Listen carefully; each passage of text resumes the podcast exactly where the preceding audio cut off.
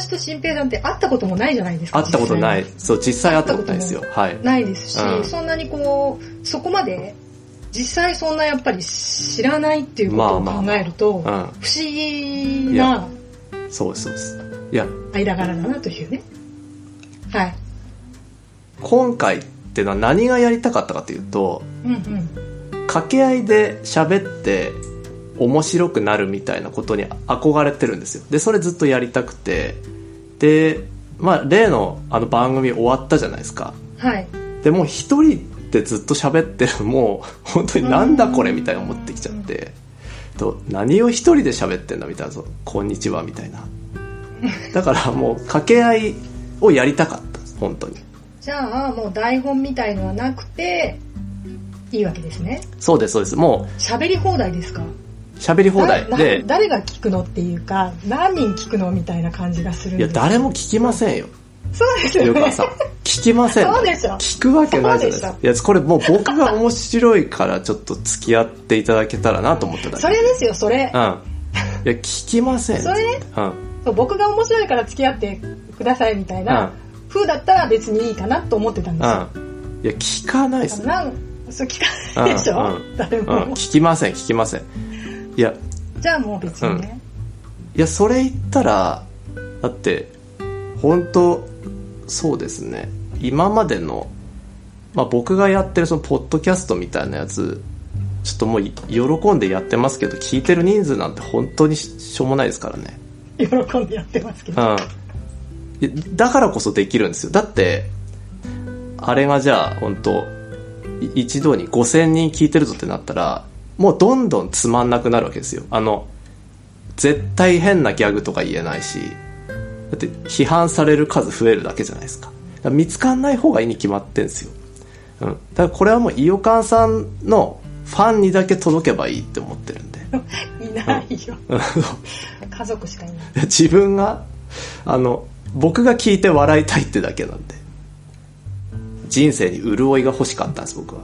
他はもう仕事しかないですから。いやもちろんその家族と遊ぶとかそっちのことはあるけど、もうだからすごい大層忙しいだろうにわざわざこういうことをやるんだなみたいな感じで。いやこれでやらないとマジできついんですよ本当。そうなんだ。だってメンタルがだってずっとなんか仕事でね、なんか納品しなきゃいけないみたいな、ちゃんとしたものをみたいな、嫌じゃないですか。疲れちゃう。でもちゃんとしてそうですよね。いやちゃんとしてますよ僕本当に本当ちゃんとしてるから。ちゃんとしてそう、うん、ちゃんとしてそう、うん、でもちゃんとしてると面白いってなかなか両立しにくいかなやっぱり。いやー、あとねもう一個聞きたいんですけど、うん、いいですか。あ、どうぞ。ボイシー聞いてるんですよ私。ちゃんとねボイシー大体ほとんど聞いてるんだけど、結構ちゃんとしたこと言ってる、なんか毎回発見のある、はい、ありがとうございます、はい、ね、はいはい、内容で毎回発見があるし、はい、喋り方も上手で、あれですよね、きっとそのセミナーの先生とかやってる時はすごいちゃんとした感じなんですよね。ちゃんとしてます。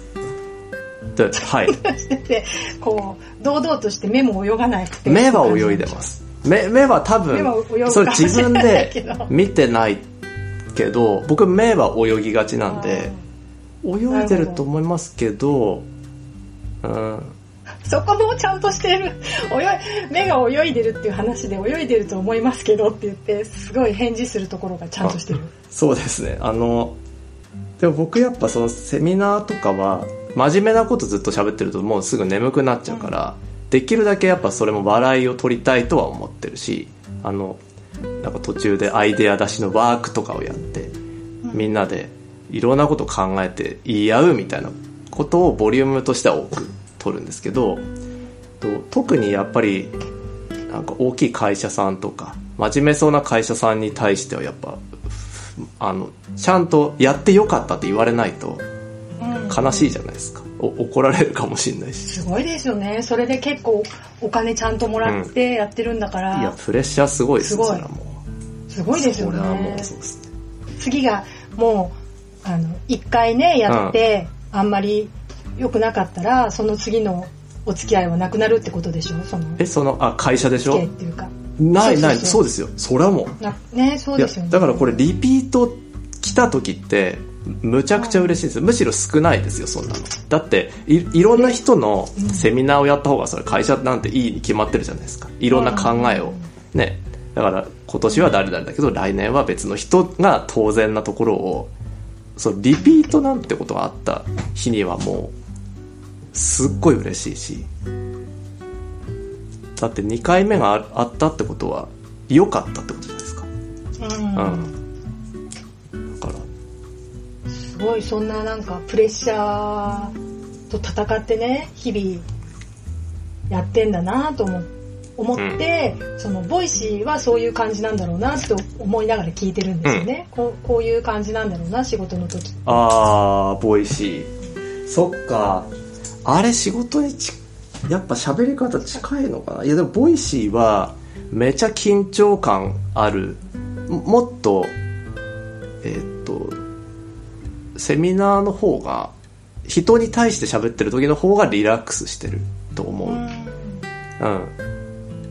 けど分かんない、自己評価としてはそれでボイシーの時はなんかちょっとビジネスマンっぽいっていうかちゃんとしてるんですよ、うんうん、はい。でもう一個の、はい闇のポッドキャスト、あっちで聞くとすごいちょっとなんか、うん、なんだろう、だいぶ違うんですよね。そうなんですよ。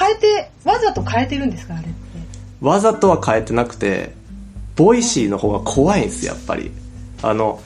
ボイシーにどっちが本当かなと思って、うん、どっちも本当なんだけど、あっちのアイデアと笑いの夜の方は、うんもう一切緊張してないから僕はもう聞いたらすぐ分かるとか、自分でも僕はアイデアと笑いの夜の方が自分の中ではやっぱいい喋り方のイメージ近くって、で僕はそのなんかニヤニヤ自分でもニヤニヤする感じというか たどたどしいし、なんかでもこうやってリラックスして喋れたらいいなみたいに思うんだけど、ボイシーはもういる人も意識高いじゃないですか、聞いてる人もね。でコメントとかもしてきちゃうし、ちょっと怖いコメントとかもあるじゃないですか。であとやっぱりなんかボイシーって言っても再生回数気にするんですよ。でなんか話題があんま面白そうじゃなかったら再生回数下がるんですけど、それにもう完全に引っ張られてるんで、もうちゃんと役に立つこと言わねばならないみたいな気持ちでいるし、喋りが下手だったらもう聞かれなくなるかもしれないからってプレッシャーのもとにやってるんですけど、あっちのアイデアと笑いの夜はもうそもそも聞いてる人数マジ少なくて、だからちょっと怖いっていうか、この間の、はい、仮パクに起こってるやつとかもすごい、私なんか仮パクしたっけなと思う感じ。わかるわかる。で、そうなんですよ。すごい怖い。いや僕もあれ怖いなと思いましたよ。でももう知ったことじゃないです。誰も聞いてないですから。怖い。いや私なんか返してないもんあったかなとか思って、いやそもそもあったこともないんだったみたいな感じで。そうだからあれはでも僕もちょっと怖い。いい感じになったなと思ったんですけど。怖くしたんですか？そうじゃなくてあれですか？いやちょっと気持ちが入りすぎて興奮しただけです、はい、だからああいうのはもう全部反省で、はい、だから完全滑ってる時とかもあるから、自分で滑ったもう自己評価しかないですけど、自分で滑ったなって思ったらもう反省してます。ずっともうあの番組もずっと振り返ってるんで。すごいですよね、まあ、続けてる。なんかメルマガもそうだけどずっと続けてるのがやっぱりすごいなと思う。